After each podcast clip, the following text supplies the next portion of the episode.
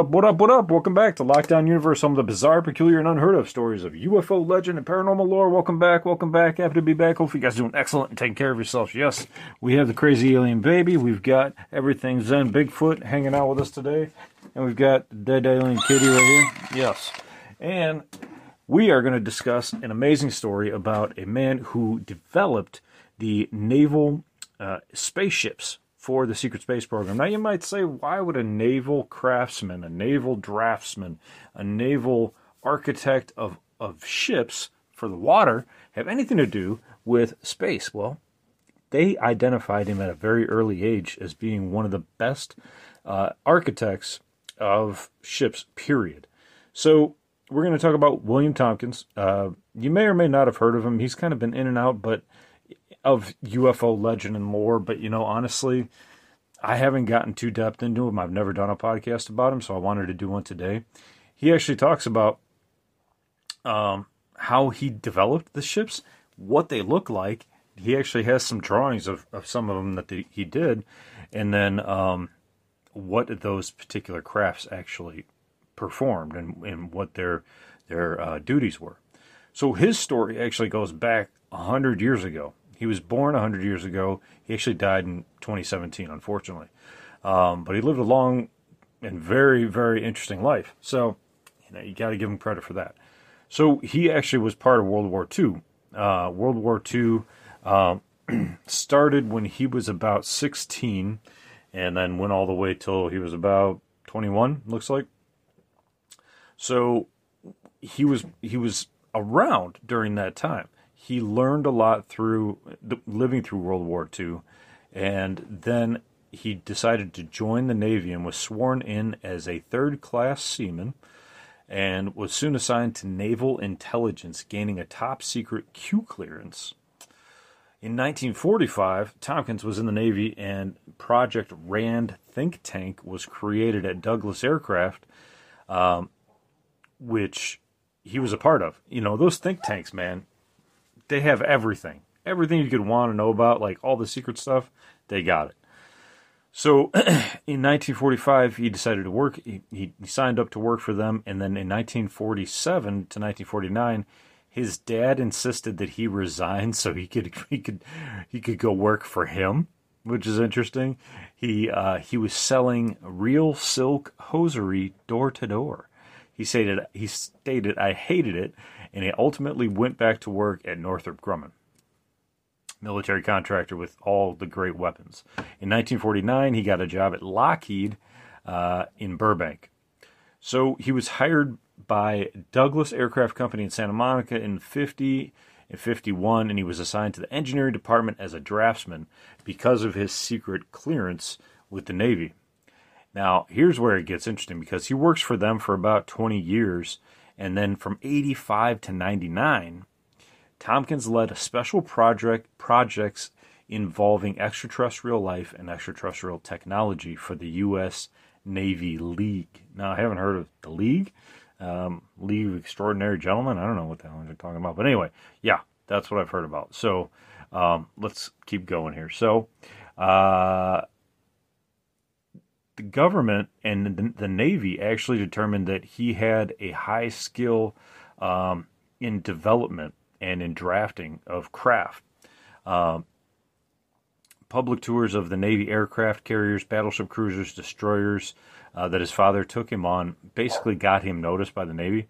Um, the public was not allowed to take photos of ships where the gun placements were and things like that, but Tompkins says he walked all around the ships, took notes of what he observed and soon began reproducing scaled models. So he developed like miniature models at home and he continued to build and build and build and draft and draft and draft different ideas, different modalities for creating these ships and how they could, um, you know, flawlessly uh, be designed and be accurate in battle. Um, so he, at 17, there's a photo in the Evening Outlook newspaper of him um, showing the Navy captain 50 plus model ships that he started building at the age of nine. The Rear Admiral C.A. Blakely was quoted in the article as saying, It is with considerable interest and pleasure, together with the office, officers of my staff, staff, we examined several of the ship models. Keep in mind, this attention was taking place only a few months before the Pearl Harbor attack, and a short time uh, before his collection of models was first displayed in a Broadway department store in Hollywood, California. Pretty interesting stuff. So, how did he get into naval intelligence? He actually was part of a program that had to deliver secret documents from the Nazi spy program to other intelligence officers. Tompkins had the intriguing assignment of transporting spy intelligence stolen from Nazi Germany. His job was to assist Admiral Botta by physically taking these briefing packages created during the covert program uh, programs to organizations, and Tompkins did this approximately 20 or 1,200 times of, of delivering these documents. Um, even more provocative uh, was the content of the intelligence. He was given a special project assignment and sent to a number of aeronautic companies who were contracted to develop secret space program technology. See, you get your foot in the door, and then you can start working on some of the craft. So in 1945, Project RAND was set up as a way above top secret scientific think tank. RAND was a highly classified scientific research program which considered literally thousands of problems in various fields and many related to addressing the technological threats posed by aliens and considered to be thousands of years more advanced than our own technologies. That's got to make you feel good, doesn't it? So, 1942, the world's exactly right in the middle of World War II. Hitler and Stalin were commanding enemies, uh, armies, I should say. well, they were our enemies, uh, engaged in long battles and, and high fatalities. But meanwhile, Tompkins is showing off his stuff to the Navy. He's working for the Navy. He's he's getting into this think tank in the 1950s. Um, his boss actually transferred him over to become part of this program. Uh, Tompkins described being dropped into this tank, wondering what a kid like me would do in a think tank. I certainly wasn't qualified for the job. I was just a draftsman, some sort of military pawn. But his bosses knew that he could do the job. They knew because they had mon- mo- been monitoring him. So he eventually ended up working for Douglas in a think tank with reverse engineering extraterrestrial communication systems. During the war, the U.S. forces cap- captured several highly advanced Nazi facilities and assets, which were being taken apart in an effort to discover how they worked. Here's the thing when they went to Nazi Germany, they discovered that there were hundreds of craft that were actually in Germany. This is part and, and along the same lines that uh, Richard Kramer, Richard Kramer, Randy Cramer has talked about many, many times, where there are Mars Germans. They developed a breakaway civilization, went all the way to Mars they're working with the reptilians. So this is the really interesting part is that they found a lot of these craft. These craft were tens of stories tall, um, different different types of craft. So what he did, they did, is they took these craft, they started to work on reverse engineering them, and then Tompkins' job was to develop their own craft. Use this, use the technology from some of these craft that they found and the alien craft that they they found during the war, and then develop our own crafts. That's exactly what his job was. Since he was a draft draftsman, since he was trusted in the higher ups uh, in, in, in within the military intelligence community, he was trusted to to deliver all this Nazi intelligence. They decided to give him a shot. So, key points from Tompkins' testimony he stated the Nazi Germans had ET connections, UFOs, and other advanced technology. They had UFOs during the war, bullet point. Up until World War II, the Germans were the only major nation that had in-depth knowledge of extraterrestrials. The Germans. That's I, that's why I think the Germans were so far ahead of a lot of uh, nations. Were the fact that they had and were willing to buddy up with these different extraterrestrial civilizations, and I think they pushed Hitler to to basically push his agenda. And that Hitler was like, "Hey, man, I'm going to eliminate everybody." And I'm going to work with these aliens, and they're going to give me the keys to the kingdom. I think that's kind of what went down. I mean, he, he killed a whole bunch of people, but I think his ultimate goal was total domination. And um, if you read any books about his negotiations with, you know, before Churchill, you know, he he told Chamberlain, you know, UK Prime Minister, yeah, I'm going to take this these different countries over, Czechoslovakia and all these other countries. You're not going to stop me. And and he had this like mind warp on on the he played he had this like kind of magic voodoo on Chamberlain. He Chamberlain came back and he's like, yeah, Hitler doesn't want to go to war. Well, he said he was going to take over these places, but he doesn't really want to go to war. What? Um, other bullet points from Tompkins: the U.S. government and military began secretly uh, meeting with extraterrestrials during a secret space program in the 1940s. The theory is is that we had bases up on the moon by 1955, according to Randy Cramer. By the 1940s, we already had craft that were able to go to the moon and back. And so did the Germans. They were already break, de- developing their breakaway civilization. So even though they got defeated here on Earth, they already broke away from Earth and started developing their own uh, programs on Mars and on the moon.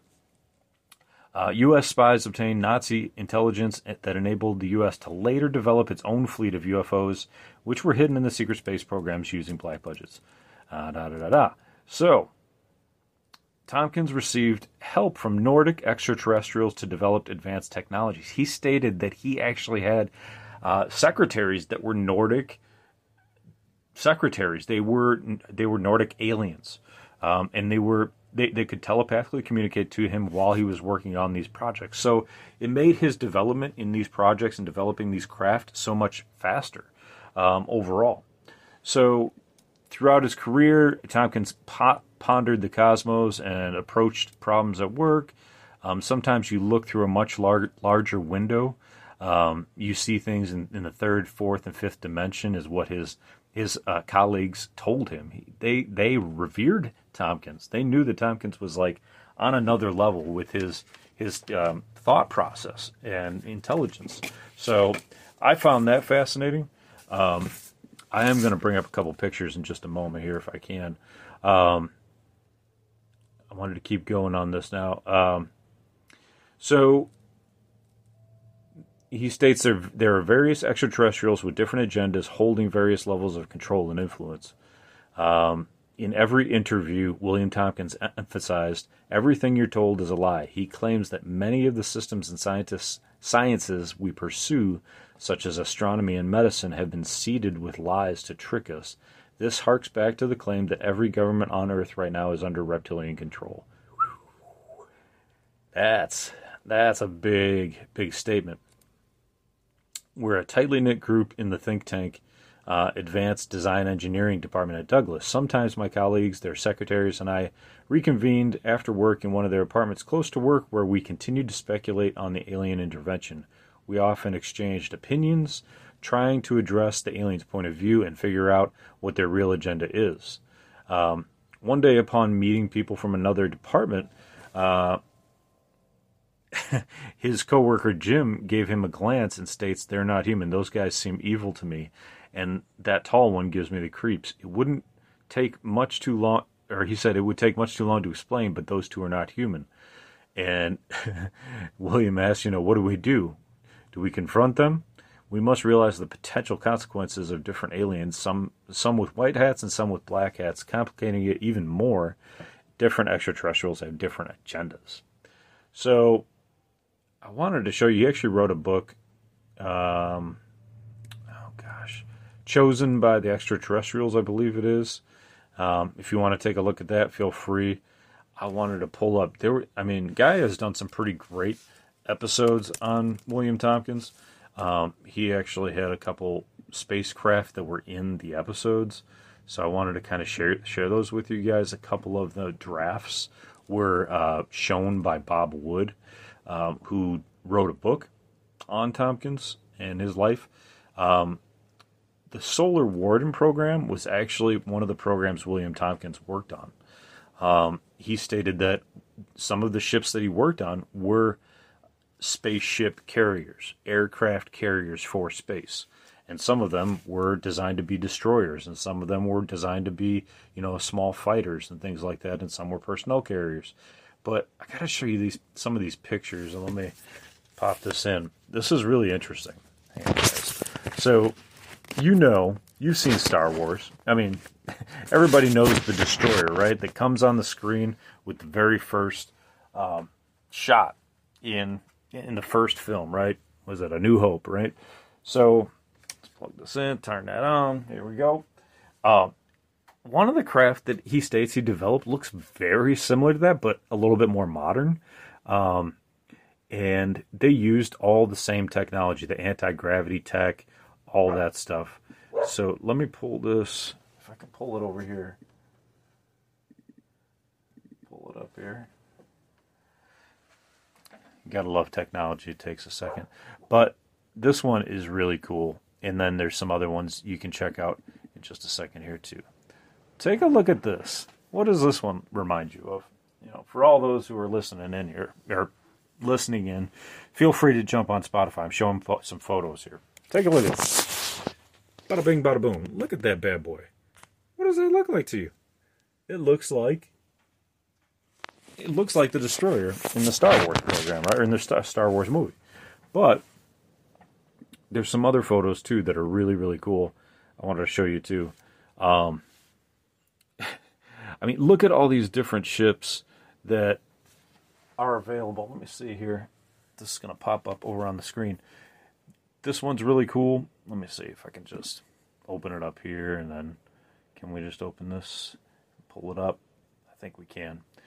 Um, it shows all these different ships that he worked on when he was a kid. I mean, this guy literally did like I don't know. It looks like a hundred ships that he developed. Um, but let's pull him up here. Look at this shit. It's insane. If you could see the sheer amount of ships that are on here, look at this. You got aircraft carriers, you got all kinds of naval destroyers, you got zeppelins, you got regular planes, you got C-130s, I think there. Um, you got small P, you know, smaller P uh, P boats and you know, aircraft carriers, things like that. So he developed a lot of these, and then moved on to develop the spacecraft as well. Let me pull this back here. I can leave this one here, and we'll pull this one back over here. So I want to find the right, the really good one though, because I think you'll enjoy it. Um, I, I I've always had a fascination with the designs of spaceships and why they would be designed certain ways. What what reason would there be to have a ship designed one way versus another way? Um, and what's really cool is like even Randy Cramer stated that Williams' story is pretty legit because he was actually on um, oh god, what was the ship? It was USS or US something. Um, Endeavor or something like that, where he was the captain of it. And um, he stated it was kind of basically like a big submarine in space. You know, they didn't have to do a lot to it. He stated in the old days, they literally took submarines and gave them their own gravitational field and kind of retrofitted them to be a spacecraft. So a lot of the a lot of the things within these these uh, submarines were were old school nuts and bolts until they developed you know more modern technology. Um, so I think that that's really interesting. But he stated that he did fly on one of Tompkins' uh, developed spacecraft, um, and so that kind of lends a whole bunch of credence to uh, his his whole story. Um, the space aircraft, spacecraft carriers are really interesting because they're kind of like the motherships. They go out there and then they have these door bay doors that open and they have all these little miniature craft come out and they're like little fighter craft and little drone craft. So when you think about like the UFOs that come on down and and people see them down here, they're not they're not usually mother craft, right? They're just like these like 20 foot in circumference, maybe 40 foot in circumference little craft. Those are just like little drone crafts or little, you know, transportation crafts that only a couple or two or three aliens use at a time. Drop down, they get out, they explore, whatever, they abduct somebody and go, go back. These those are small craft. There's a mothership up there that has huge capability and potential to be an entire city within it. And that's what um, Tompkins talked about too, is that he had to not only develop aircraft carriers, spacecraft carriers, but he also had to develop it to be a city that could be lived in for extended periods of time if they were going to go out into space and to fare into space and if they were going to go fight Mars or you know the Mars Germans or if they were going to go past Mars, they had to have the capability to to go that far, to be out in space, to be out in space for long periods of time, to house tons of supply equipment, to house all kinds of necessary um, you know other supplies that they would need for these trips. So it was really, really, really, really, really fascinating stuff. Um, unfortunately, Tompkins died in 2017, but he did give us a lot of information about um, you know what he did, why he was recruited, how he was recruited, um, and where he worked. And he specifically talked about all these different uh, military contracting companies that worked right for the right for the um, uh, government. Yeah, this is yeah, this is pretty cool. So like, you know, if we take this one over, let me pop this one over just so you can see. This one's really kind of neat here. Let's let's just bring this over. So look at this one. Like this would be like your your standard sub, right?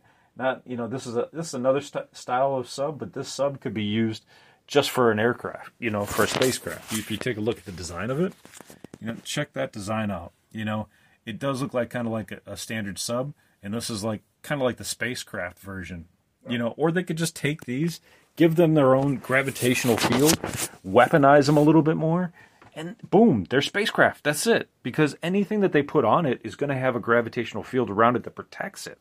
It's a created gravitational field, just like Bob Lazar talked about, where the, the ball in the middle of the craft creates a gravitation pull around the entire craft so that it's basically in its own dimension. So nothing else can touch, nothing else can phase it, uh, or at least the people that are in it, they can't be phased by external forces. The craft itself can get hit. Um, you know, even if it has a shield, it can get hit and knocked knocked over, but the people inside of it aren't going to be, you know, knocked around unless the shield fails and the entire power system fails.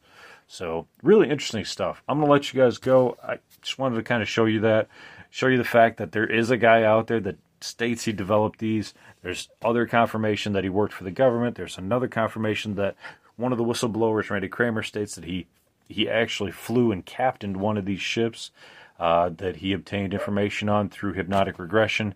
So a lot of this stuff, you know, has been has been backed up by other people's uh, testimony.